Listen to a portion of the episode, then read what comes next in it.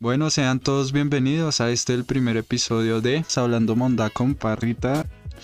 Yo soy Parrita y les traigo un invitado que si debería definirlo en una sola palabra sería todero.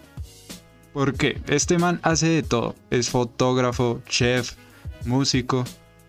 Así que nada, pues le doy la bienvenida al polifacético de César Lífer.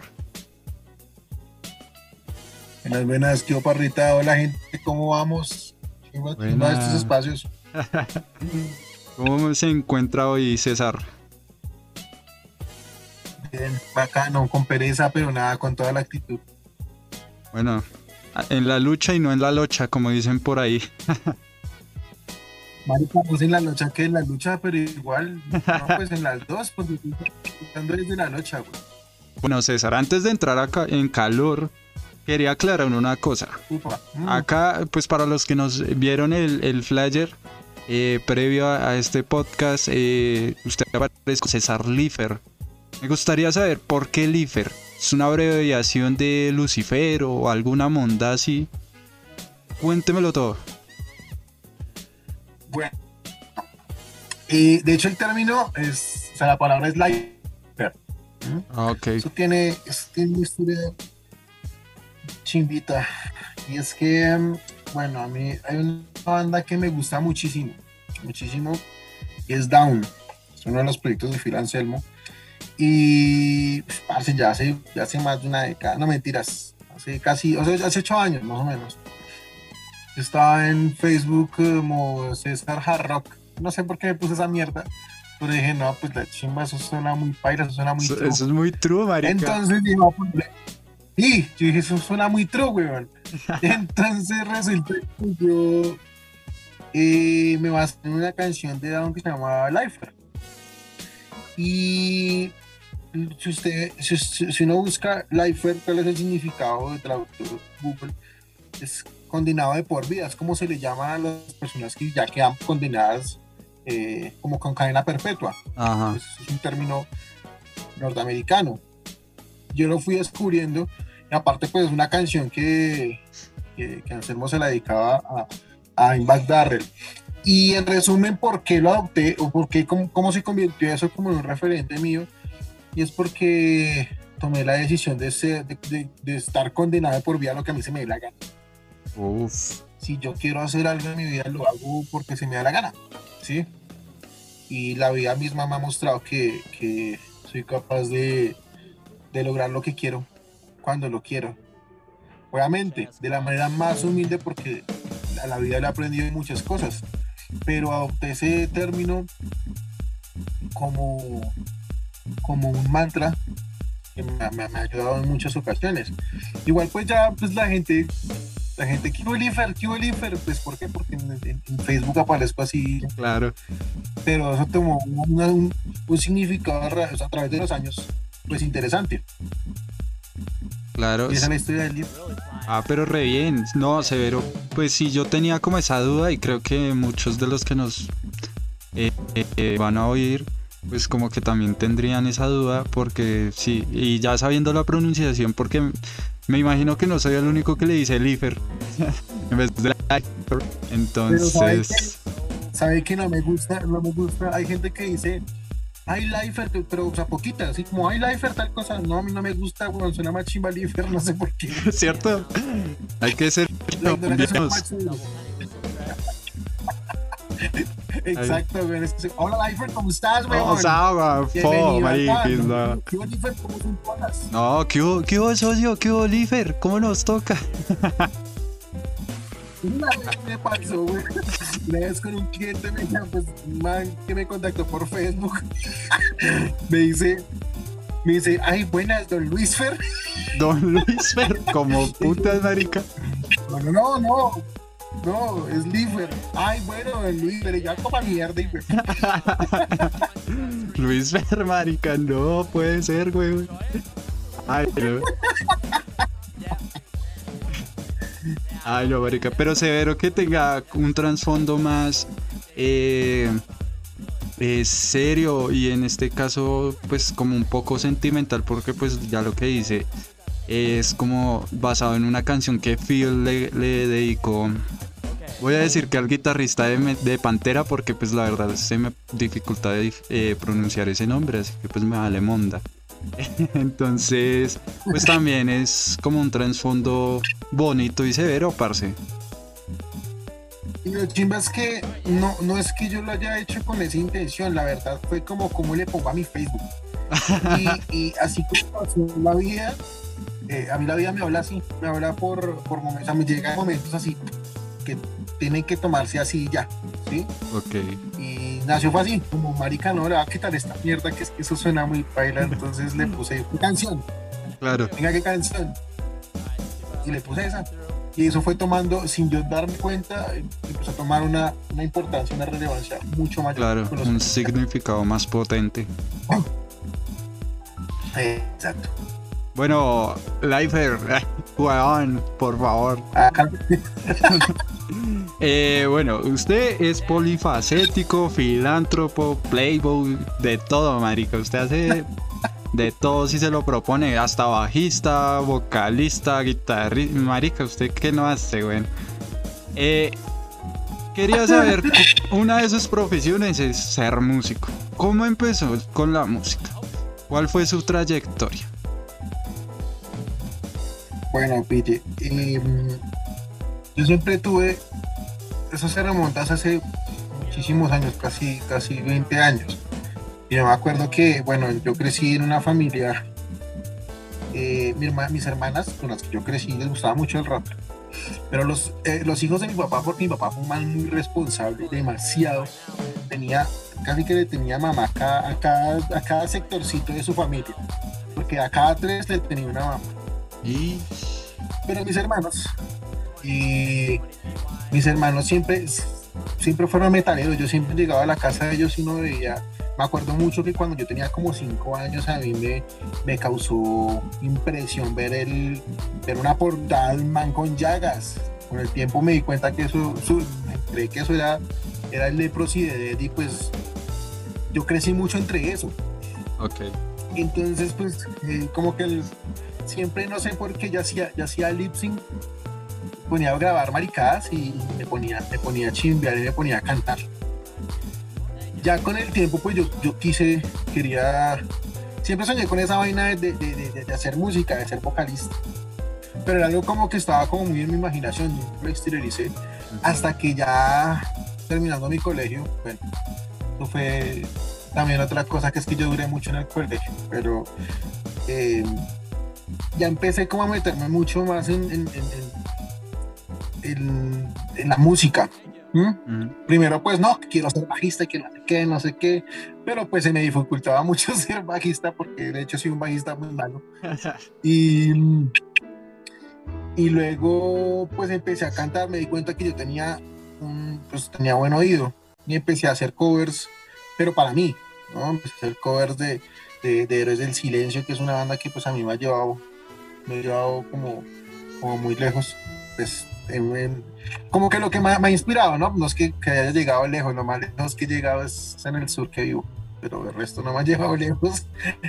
eh, pero empecé a hacer como esos covers y luego empecé como, bueno, vamos a cantar, vamos a intentar con el metal, y empecé así solo, ¿sí? Tuve una, un intento fallido de banda cuando estaba en el colegio, pues iba a llamar es que Life. Ah, ok. Con mis patrones del colegio, y fue re, pff, o sea, no hicimos, nunca entramos a una sala de ensayo ni nada. Ya después con el tiempo fui conociendo a Checho, al, al guitarro de mi banda. Bueno, eso fue otra cosa, güey, que es que cuando yo volví del ejército, eh, un amigo, de hecho, si me está escuchando, saludos, que es William, William Izquierdo, el baterista de, de, de Ironside. Okay. Y de Lethal. El man me dijo, oye, peón, vamos a, vamos a hacer una banda, vamos a hacer una banda tributo a Son. Super play de Son, weón. Bueno, marica, weón, yo en una garita de centinela en Leticia, chupando calor y mosquito. Ajá. Yo, bueno, hágale, yo ensayando allá. Uh, claro, yo llegué perro. A las ocho días había ensayo, pero marica... yo acabo de llegar de la selva, eso yo un ensayo repaila, yo les dije, yo no tengo la voz de este man. La cuestión es que me terminaron echando de la banda. No. Y ahí fue como mis primeros pinitos, yo dije, bueno, quiero hacer metal. En esa banda estaba William, Ajá. Y estaba Sergio. Ah, Acuña. Sergio no dijo nada tampoco. Sí, Acuña. Ay, denso. Guitarrista. Sí, sí. Exacto. Y, y pues nada, yo, yo todo humillado, todo me fui, me voy a pa' mi mierda y hasta ahí quedó la cosa. Luego ya empezamos, ya empecé, fue con, con, con Brain y ya, ya empecé a coger como más cancha en la vaina y nada, hasta donde me trajo ahorita, con Ironside y con Lethal. Ah, severo. ¿Cuánto duró en Brain Damage, marica? Tres años. Tres años, siempre, siempre duro. Pero bueno, para, para los que nos están oyendo, eh, los invitamos a que escuchen a Ironside y a Lethal, bandas de acá de Bogotá, Colombia.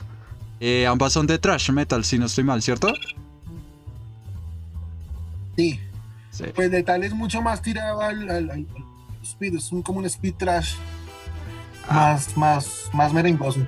Ah, bueno, si quieren bailar un ratico al ritmo del speed trash, del trash, entonces para que tengan ahí claros esas dos bandas que aquí el invitado está en, está en ambas como voz líder. Entonces, pues nada. Eh, a ver, César.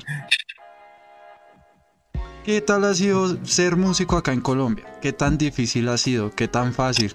¿Qué pros, qué contras usted le ve a ser músico acá? Pues mano, vea, acá, de hecho estaba viendo ahorita una publicación que me que me obstinó un poquito, pero es la realidad de acá de Colombia, y es la rosca, ¿sí? Ah, y acá sí. Hay mucha rosca para todo.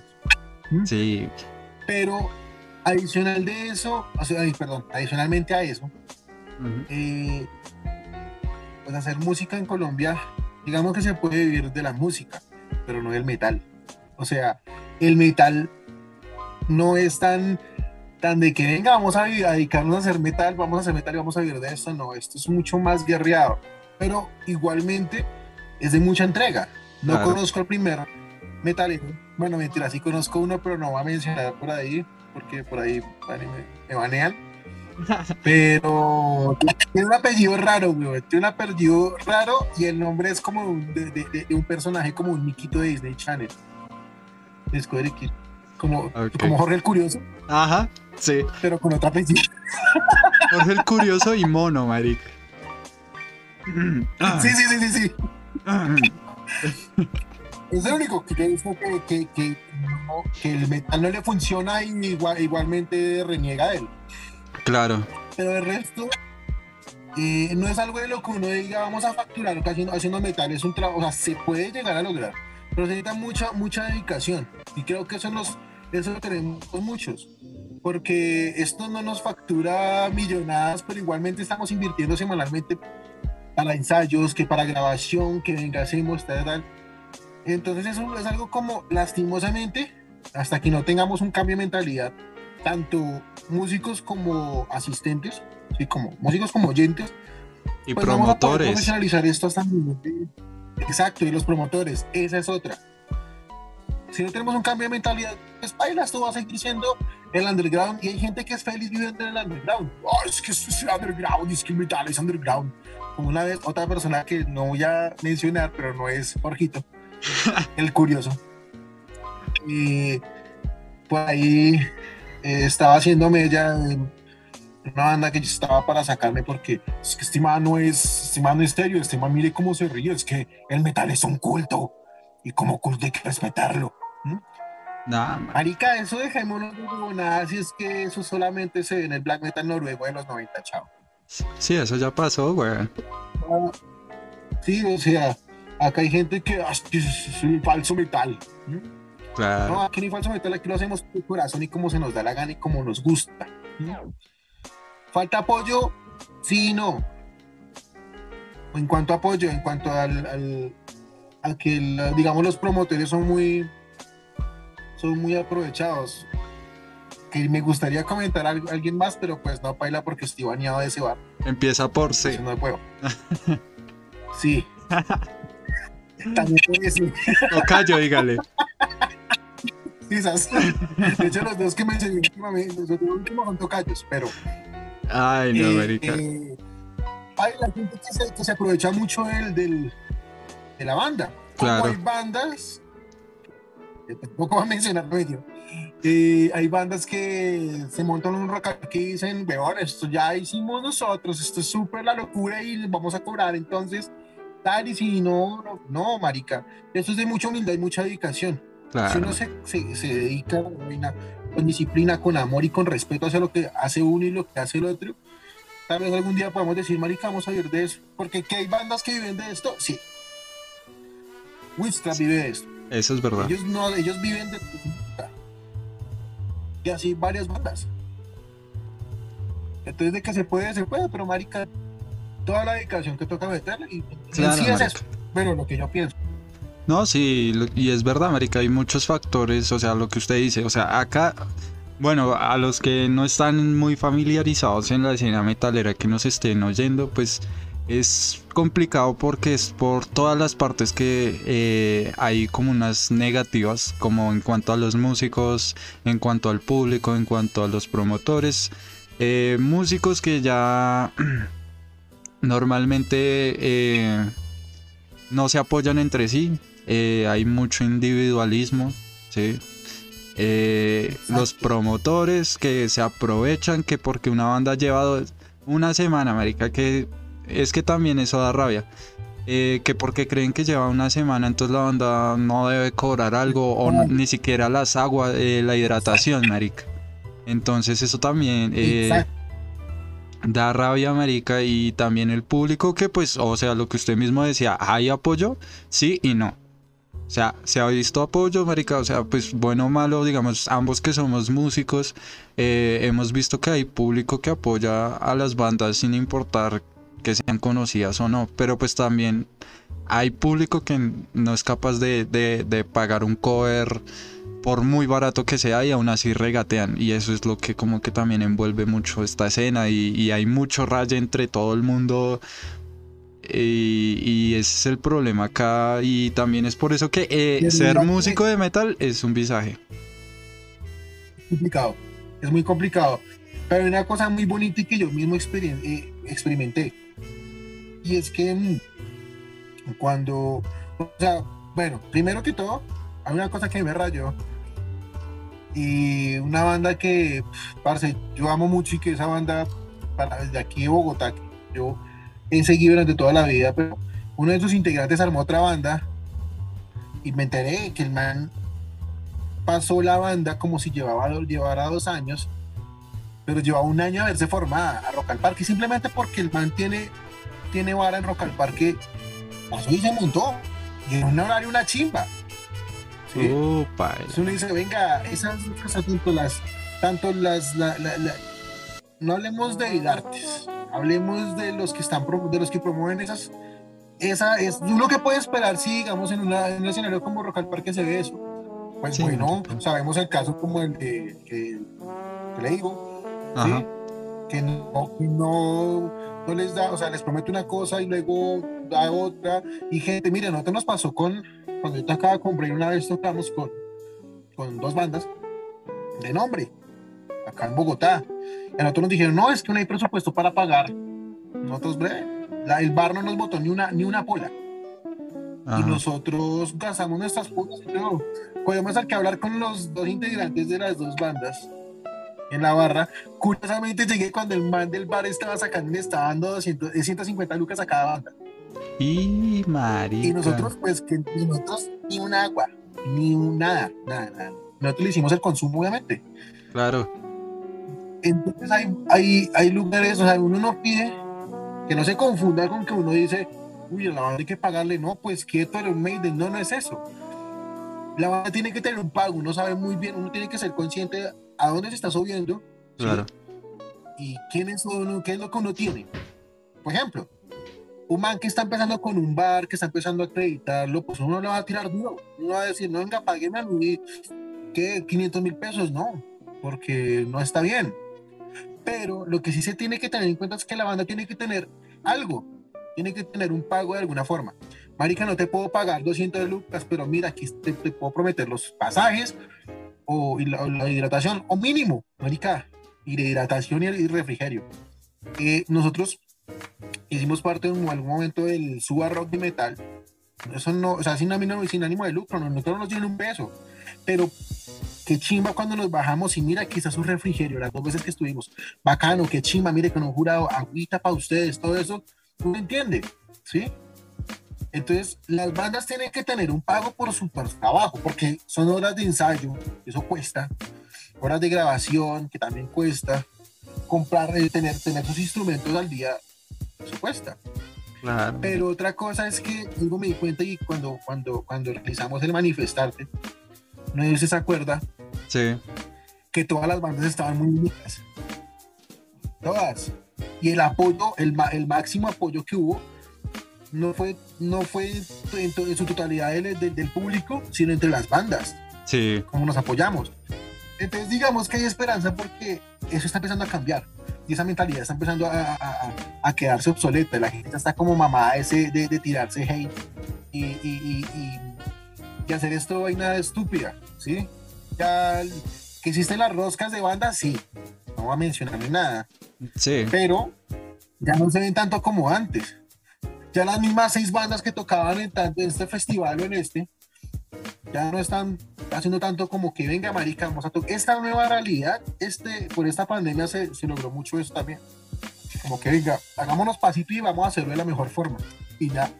Sí, marica, algo que se ha visto últimamente es como esa eh, unidad de, de bandas, y es como que ya todos tienen una amplia vis, visión de de que todos están metiéndole la ficha, que no es fácil y todo eso. Entonces hay que haber un apoyo que a veces ni siquiera el mismo público lo da, entonces nos toca a nosotros, a nosotras mismas las bandas, realizar ese apoyo, ¿sí? En los toques, cuando el público se va en la última banda, que eso pasa mucho en los bares, en los eventos de metal de bares, eh, que dejan a la última banda sola, marica.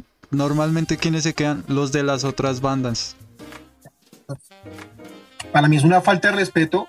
O sea, bueno, a menos de que tenga que hacer algo muy importante. Claro. Yo toco, yo toco en un bar y para mí, para mí es, es signo de respeto y admiración para otra banda, sea la banda que empezó hace un mes, o sea la banda que lleva dieciocho años y la más grande, estar ahí. Claro, sí, porque eso es apoyo. Claro, sí, parce. Uno no puede andar por la vida exigiendo que si le van a hacer una entrevista le compren C Ds, uno tiene que ganarse eso. Exacto, marica, y, y es cuestión de apoyo, marica. A mí me hace también, tengo una anécdota de, de unos, no me acuerdo la verdad, eh, la banda, empieza por ese. Yo fui manager de una banda de Trash Death y nosotros tocamos en cierto bar, para que empieza por el bar. Nah. eh... ¿Por E o por ese? Por E, por E. Empieza por E el bar y la banda sí empieza por ese. Con la que toqué, con la que tocamos cuando yo era manager de una banda que se llama Fallen. Pongámosle Fallen a la banda. Yo fui manager de esa banda y tocamos en un evento donde los horarios eran por sorteo, marica. Entonces tocamos junto con una banda que llevaba como diez años de trayectoria. Esta banda es la que empieza por ese.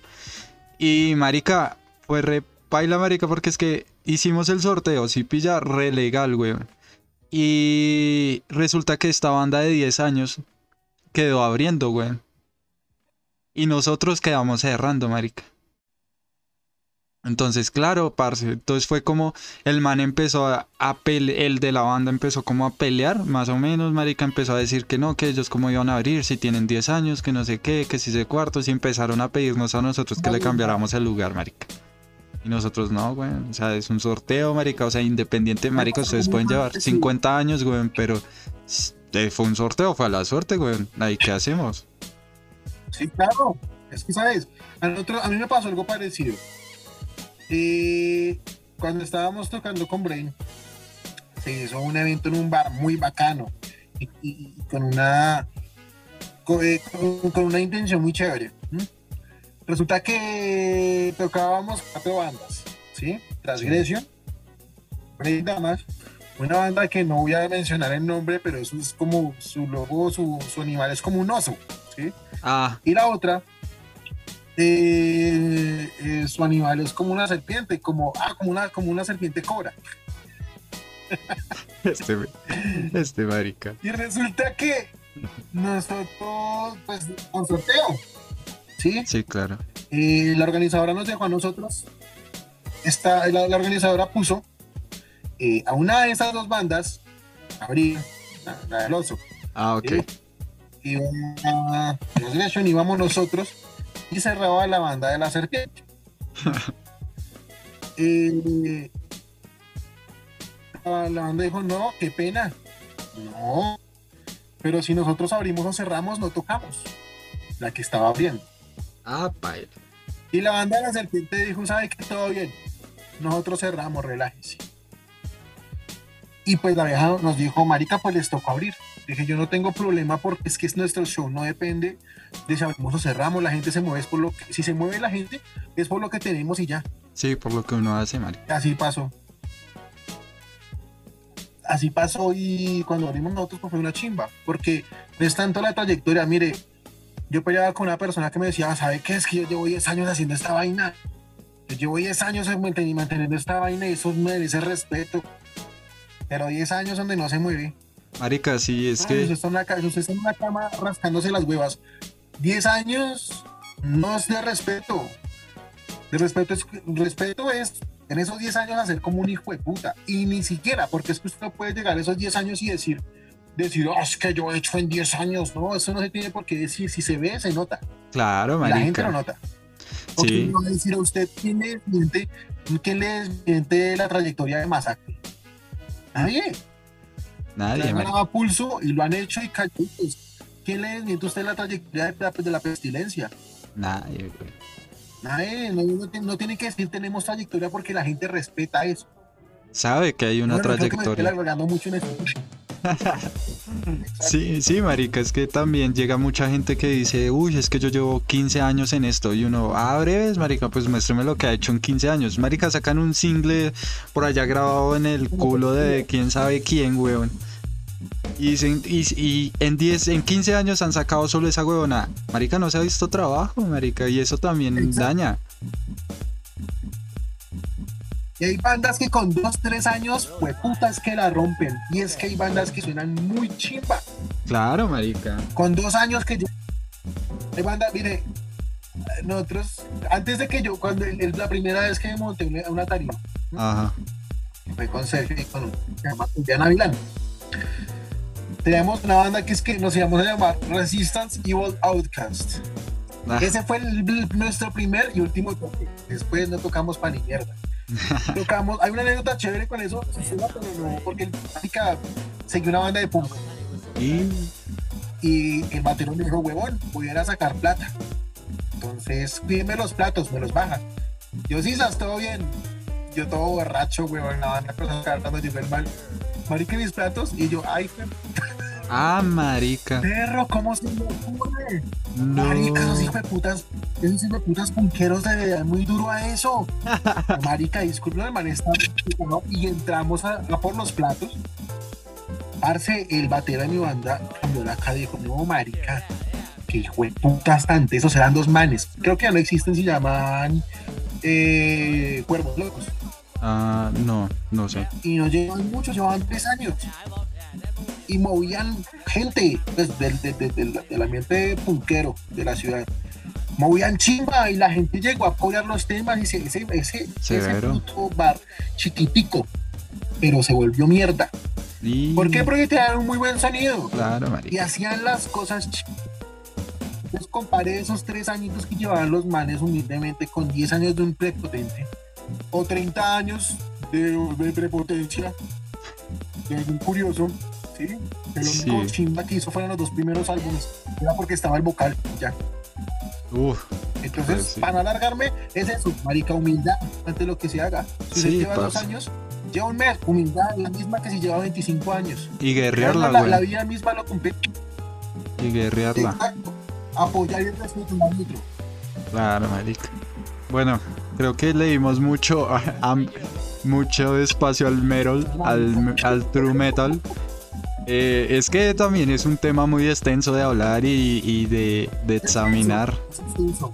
Eh, bueno, usted aparte de ser músico de metal, usted también es chef. ¿Cómo le dio con, con, con eso del chef? Por ahí pillé que, bueno, eh, de hecho he comido comida, valga la redundancia, de, de este señor presente, de, de este ilustre caballero, en un proyecto que tenía él, que la verdad no me acuerdo cómo es que se llama, y como chef, diez de diez, güey. ¿Cómo? Repítalo. Bicajuna. Eso, Bicajuna, esa monda.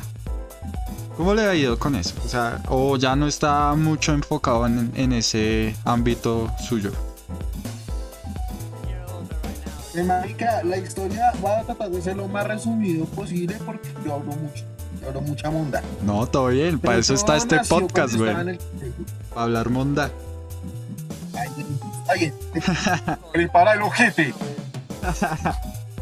Todo se remonta por allá al, a la década anterior. Uy, no, marica, de... me putas, ya estamos en la tercera, ya vamos en la, seg... en la segunda década. Bueno, claro. En el caso, sobre por el dos mil seis, dos mil siete, pues en mi casa afrontábamos una situación muy gonorrea, pero es que era muy paila. Adicional a eso, nada, eso fue como dos mil ocho, pero estábamos en una situación muy paila y mi familia era recristiana porque la situación estaba tan paila que fue lo que mi familia decidió aferrarse. Yo por un lado también era como la última esperanza, ¿sí? Sí. Pero, las, pero la pasábamos del culo, güey. Vivíamos arriendo, vivíamos en ese momento mi hermano, que era un bebé, mi mamá y yo, y marica, a veces no había ni mierda, ni siquiera. Hubo una época donde mi mamá me decía, me dijo a mí, hijo, tengo, yo le mamá, me da para el bus, para ir para el colegio, me dijo, tengo para un bus, o se va caminando y se vuelve en bus, o se va en bus y se vuelve caminando. Yo, la pelota, viejo, yo me fui, me iba en bus, para irme dormido al colegio y me devolvía para llegar a dormir. Uh. Y vivía en la mierda. O sea, yo estudiaba en Kennedy, en la primera mayo como de acá, y vivía en Madelena. Uf, marica, en la remierda. Sí, yo me iba escuchando musiquita hablando conmigo mismo. El caso es que, pues llegaba a la casa, a mí me daba mucha cagada que mi mamá tenía que llegar a hacerle comida a sus dos hijos. Claro. A mi, a mi hermano pequeño y a mí. Entonces yo decía, pues venga, yo iba y le pedía feo a la vecina, venga, regáleme una libra de arroz y una libra de pasta. Y aprendí a hacerlo. Entonces, ese aprendizaje se fue mucho más allá de aprender a un gusto, porque me gustaba hacer lo que buscaba la manera que la pasta que hice hoy o sea, fuera diferente a la que va a hacer mañana. Claro. Y así. Después del tiempo, pues bueno, en mi familia ha habido, han habido pues varios, casi siempre se ha tenido que ver con la cocina, ¿sí? Ajá. Eh, después de eso, un tío me dio trabajo En, en, el, en el restaurante del man, no en la cocina, como mesero, y empecé, empe, como que empecé a untarme de eso, ¿sí? Y pasaron los años y para mí fue algo que me apasionaba muchísimo, mucho, mucho, mucho, y hacía platos para mí, y eso, a veces me decían, venga, hagas este asado y le pago, tal. Re Después de que salí del colegio dije, voy a, tra- voy a estudiar en voy a estudiar en cocina. Me metí al SENA, y lo que yo no hice en el colegio, como, yo sí fui un pésimo estudiante del colegio, pero pésimo, huevón. O sea, imagínense que yo me tiraba música. Y bueno, real. Eso para uno es imposible, güey. O sea, eso no tiene, no tiene razón. Yo me tiraba música y era pésimo, pero en el SENA yo era un estudiante ejemplar, güey. Claro. Y yo lo hice en breve y me encantaba hasta que llegué al ejército. Ah, pero me llevaron. Eso no fue que me regalé, me llevaron. Y yo allá, bueno, yo sé cocinar, eso hice una revolución y me dije, listo, vaya para el casino de oficiales. Y ahí se va a graduar usted, porque le vamos a dar un certificado que diga que usted hizo sus prácticas acá. Las, las, las, las huevas, marica, me tocó atender de todo, me tocó aguantar humillaciones. Y yo dije, no, marica, esto no es para mí. Ah, pa yo no me voy a declarar a cocina. Salí de esto y seguí en, la co- seguí en restaurantes, pero no como chef. Dije, yo no voy a estudiar esto más, no voy a profesionalizarme en esto. Y ese aprendizaje que yo tuve, lo cogí mucho más para mí, para cocinar a mí, a mi familia, cositas que me salían de vez en cuando, pero no como para vivir de ello. Yo vivía otras cosas. Uh-huh. Eso me empecé a meter con la fotografía. Entonces, alternaba una que va, ¿sí? Empecé mm. con otras vainas, bueno, ahorita hablaremos de la fotografía, pero tal, hice eso hasta que el... Ah, yo trabajé también en pizzería, yo trabajé en una cantidad de restaurantes, weón. Muchos. Desde los más finos a los más perratas. ¿Mm? Y el año pasado me cogió a mí la pandemia y me quedé sin trabajo, o sea, porque la empresa que teníamos, pues, se fue, se fue al culo. Ajá. Y dije, no, pues, voy a, yo tuve una experiencia ya y tengo un conocimiento de hace muchísimos años que vamos a hacerlo, y fue cuando yo hice Bicajuna. Okay. La idea nació después de ver otra vez, como por enésima vez, Pulp Fiction. Y, y nació así, pues tuvo, tuvo esa hoja en su momento y fue bacano y la gente me apoyó y de eso viví lo primero de la pandemia. Ya, entonces digamos, yo, o sea, cuando se escucha la palabra chef es como usted marica, es... Es un eh, teso. Gordon Ramsay, no, yo era el gordo rancio.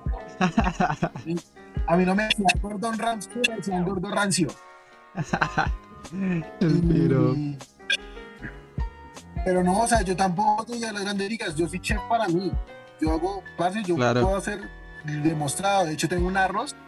Hice un plato alguna vez, me inventé un plato que a mi hermano le encanta y es arroz de niño perdido. No, marica. ¿Y cómo es esa mierda, güey? Marica, es con carne de niño perdido. Este arroz, ahí le dejo nomás. Después, después, después prueba. Literal, weón, literal. Breve, literal. breve. A, a ver con qué, qué mierda sale, güey. Breves, tocará probarle el sazón. Bueno, usted... Entonces, usted, usted hablaba que alternaba entonces este eh, lo, del, lo de la comida con lo de fotografía, marica. Cuénteme, ahorita usted ha tenido como más auge en la fotografía, marica. De hecho, usted nos tomó fotos a, a, a nosotros, a nuestra banda. Eh, ¿Cómo le ha ido de fotógrafo? Hermano, esa ha sido, esa ha sido una ha sido una carrera muy bacana, ha sido una experiencia muy chimba. Y la fotografía fue lo que me hizo a mí ser independiente. ¿Sí? Okay. Yo me arriesgué, yo estaba, yo estaba chimba en un restaurante, marica, ganaba un millón quinientos mil claro, en la zona G. Huevón, nosotros salíamos a tomar chocolate en Starbucks. Uh, weón, lo, lo más play, marica, que tota, ¿no? Tostado ni quemonda, weón. Oh. Cinco maritas de estado, se vieron peo. Nosotros con, con mis compañeros salíamos a las cinco de la tarde a break y nos a break, y nos íbamos a Starbucks que hay por la por la quinta con setenta y uno más o menos a tomar chocolate de diez lucas. Higo, no, yo qué marica, estaba chula. Pero ¿sabes qué pasaba? Que, que me servía a mí ganar plata. Yo no podía hacer nada con eso, no podía estudiar, tampoco podía hacer nada, no podía irme a un toque. Uy, padre. Yo en dos años no fui a un toque. Denso. No podía, eso era mi vida. Denso, denso. Entonces, pues, paila, yo dije, no, tuve la oportunidad. Porque mi familia, esto se remonta hace más de treinta años. Y es que, como alguna vez lo dije en una entrevista, yo, yo, yo crecí entre rollos y cámaras. Mi okay. papá, hace más de treinta años, le enseñó a mi mamá, la cogió en una, en una panadería y le dijo, su merced, mire, esto es una cámara y eso se hace así, así, así, así, váyase a tomar fotos. Uh, no empezó así. Ya, pues. Mi mamá, parce, las fotógrafas más tesas que conozco, mi mamá, ella hizo su empresa sola, surgió y quebró dos veces, y... Uh, se volvió a parar. Y a ella yo le aprendí todo lo que yo sé de fotografía en cuanto a experiencia y todo, en cuanto a la práctica. Sí. Mi papá fue mucho más teórico. Y yo empecé sin nada. Yo empecé porque un tío me dijo, venga, mano, yo, yo, mi familia ha trabajado siempre con colegios, con jardines. Imagíneme usted a mí, weón, en un jardín infantil. O sea, eso es un contraste muy juego. Eso es un contraste muy hardcore, pero es una chimba. Y me dijo, claro. mano, yo ya no voy a, yo no voy a dedicarme más a la fotografía. Toma, y le dejo estos dos colegios. Uh. Yo le dije, bueno, yo no tengo ni cámara, weón. Me dijo, toma, yo le presto mi cámara. Yo no tenía nada, weón, nada, nada, nada. Y mi mamá me dijo, ¿sabe qué, hijo? Camine, y yo no le voy a cobrar nada, no me den nada de plata. Para mí la paga más, la, la mejor paga es que usted aprenda lo que estoy haciendo. Severo. Y así fue, weón. Lo hicimos, hicimos algo de plata con mi mamá. Eso ya fue, ya, ya eso fue casi siete años. Uf, marica. Hicimos eso. Y, y así empecé, y empecé con la empresa de mi mamá y hacer fotografía, hacer fotografía para niños, tal, tal. Ya cuando me da más tiempo, dije, bueno, vengamos a un festival y tomamos fotos por ahí. De los primeros registros que hice para una banda fue Wergegen. Ah, re bien. Y a Killcrops, pero pues en localeto, ¿no? No, no, claro. Que vengamos a contar, no, re chido. Bueno, yo ahí, y de chiripazo, que más me dijo, me dijo como, hey, tú tienes una cámara, quieres hacerte en V I P, yo, bueno. Pero me pasan las fotos, yo listo. Yo nunca hice esas fotos, güey. Y así empecé. Y se fue tornando esto en mi forma de vida. ¿Sí?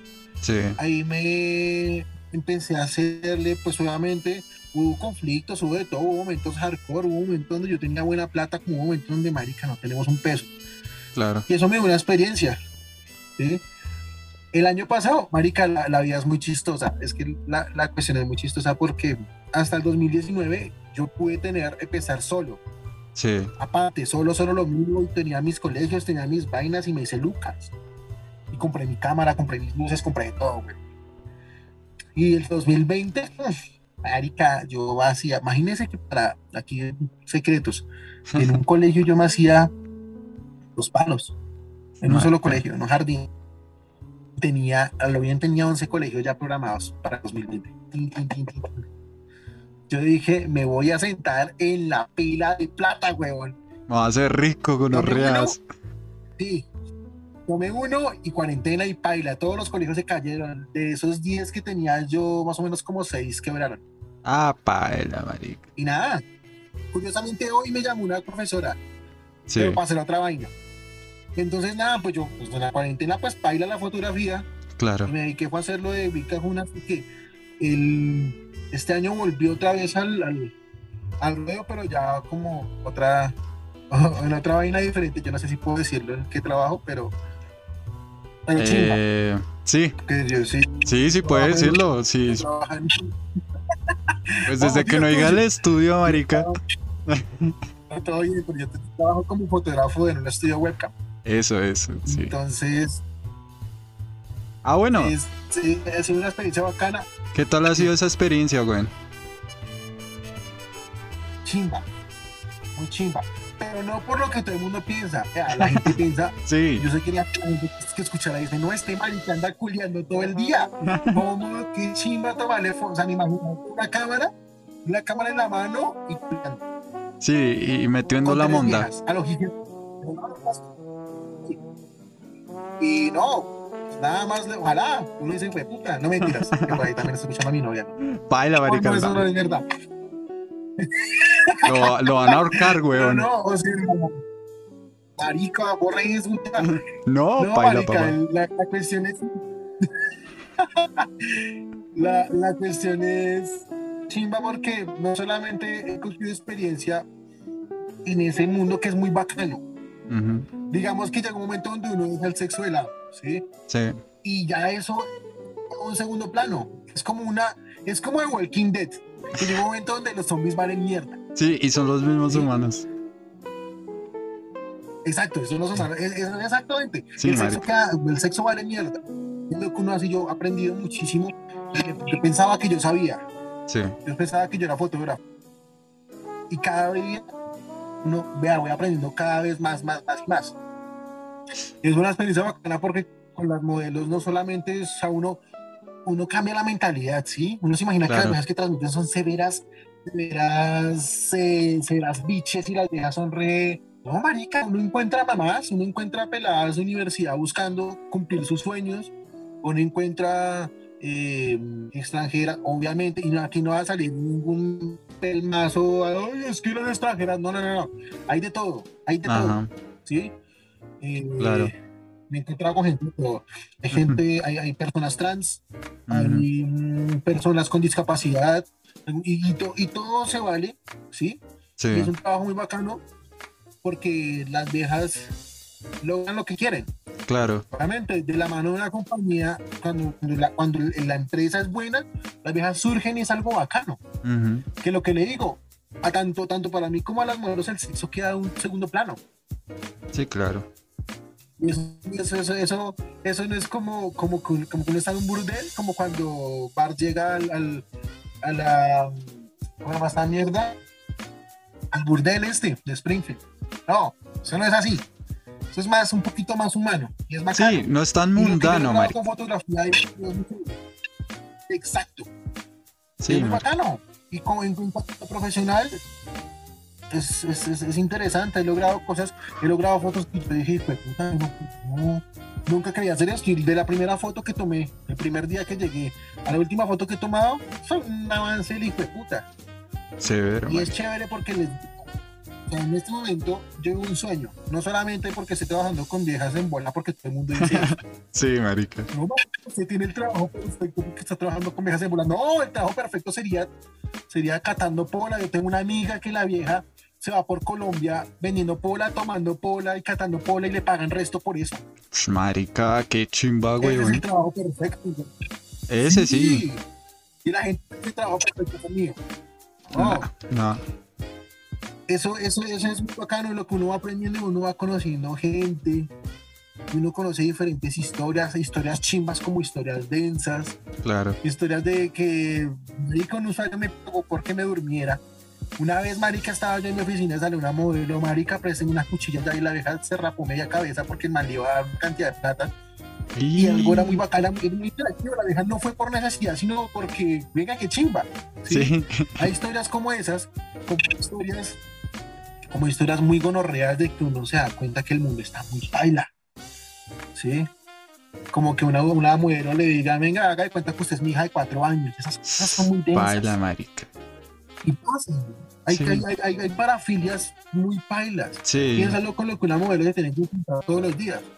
Claro. Pero nada, cuando uno hace las cosas profesionalmente, se chimba. Mm. ¿Sí? Entonces, nada, sí, una experiencia muy bacana. Muy, muy bacana.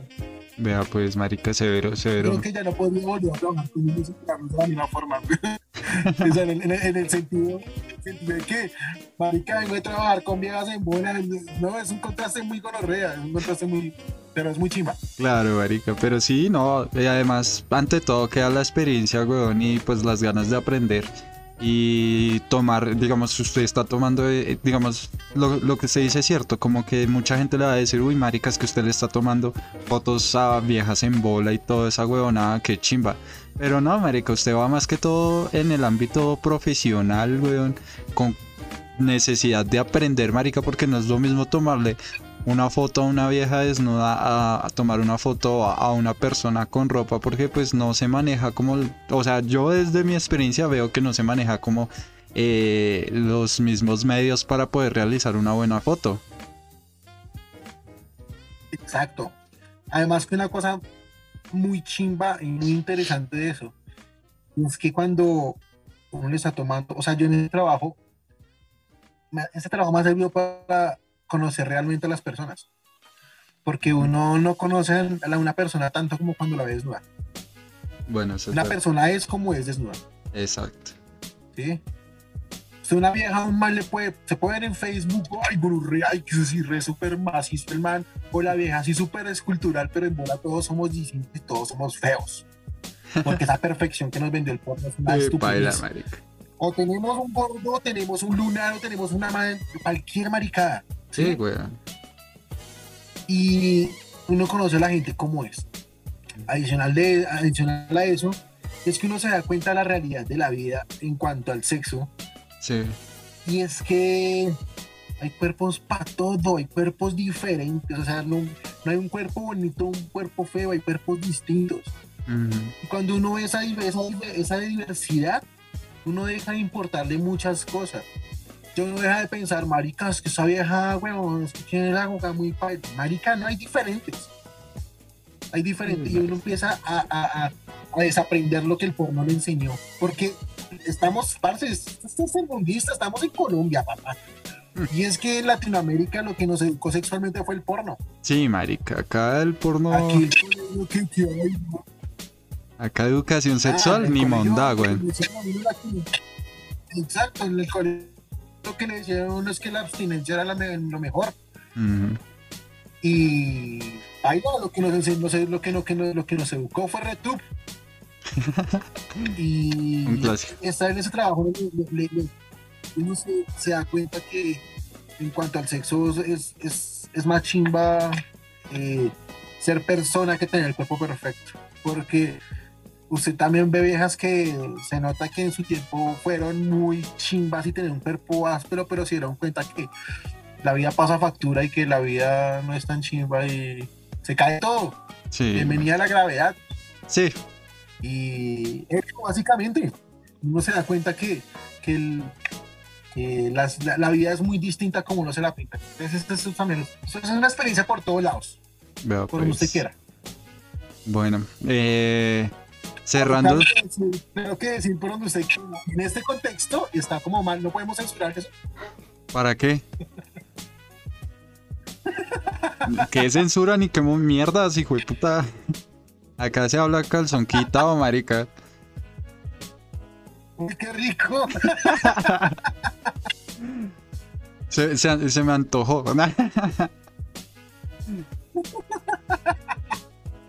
Bueno, servicio a domicilio. Ay, felicidades, maestra. No me interesa. No, marica, no somos serios, güey. Bueno, eh, cerrando con estos comentarios predeterminados aplicados en este podcast. Eh, nada, César, eh, quería agradecerle por estar en este, el primer episodio de, de mi podcast, Hablando Mondá con Parrita. Eh, fue una experiencia muy amena echar, hablar mierda, hablar mierda con usted, hablar de todo un poco, criticar, eh, tirar vainazos, porque tiramos vainazos indirectamente, afortunadamente, que si decimos nombres, paila, marica, nos sentencian, güey. Entonces, nada, César, eh, ¿algo que quiera decir antes de, de irnos?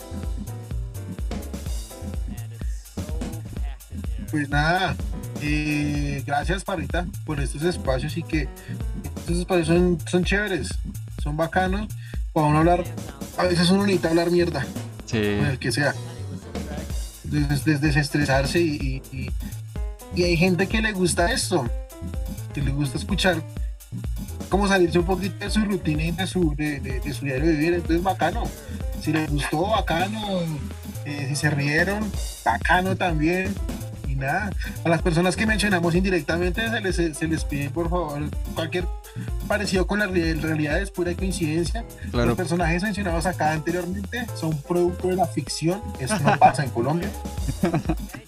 Eh, no quiero tener que estar haciendo videos haciendo, haciendo disculpas públicas. Ay, la marica. Entonces, es que hay, hay, hay mucho material, weón. Hay claro, mucho material. Weón, mucho material disponible, marica, para todos, weón. Nos sentenciaron ya con este primer episodio, weón. Baila. Nada, chimba, weón, bacán, y nada. Pillen los, pillen los, los siguientes podcasts. Me dice, me dice Parrita que el siguiente podcast va a tener a Dave Mustaine acá en entrevista. Claro, marica.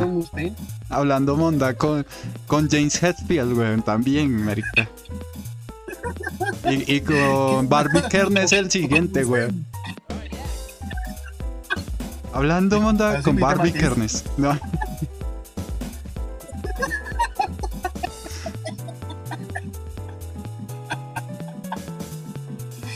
Ay, yo, güey. Invítenme usted para que le digan, me duele todo el cuerpo. Claro, de una, marica, voy a invitar a todos, güey. Eh... Venga, pongan un pitito. Después van a poner. Marica, usted nunca dijo ese nombre, güey. Usted solo dijo Jorge, ñero. ¿Qué? ¿Qué? La cagó. No, seamos hijo de puta. Se me tiró el podcast, marica. Bueno, eh, a todos nuestros oyentes, eh, gracias por estar acá. Eh, nada, se vienen otros capítulos más, eh, varias temporadas de este podcast, Hablando Mondá con Parrita. Eh, nada, espero les haya gustado este primer episodio. Me parece que fue algo muy chimba y esperamos poder seguir y en un futuro volver a tener a César hablando de otras mierdas, a ver qué, qué más... Porque material es lo que hay. Entonces, nada, muchachos, personas no binarias que nos estén viendo, eh, un placer y nos vemos en el siguiente capítulo. Chao, chao.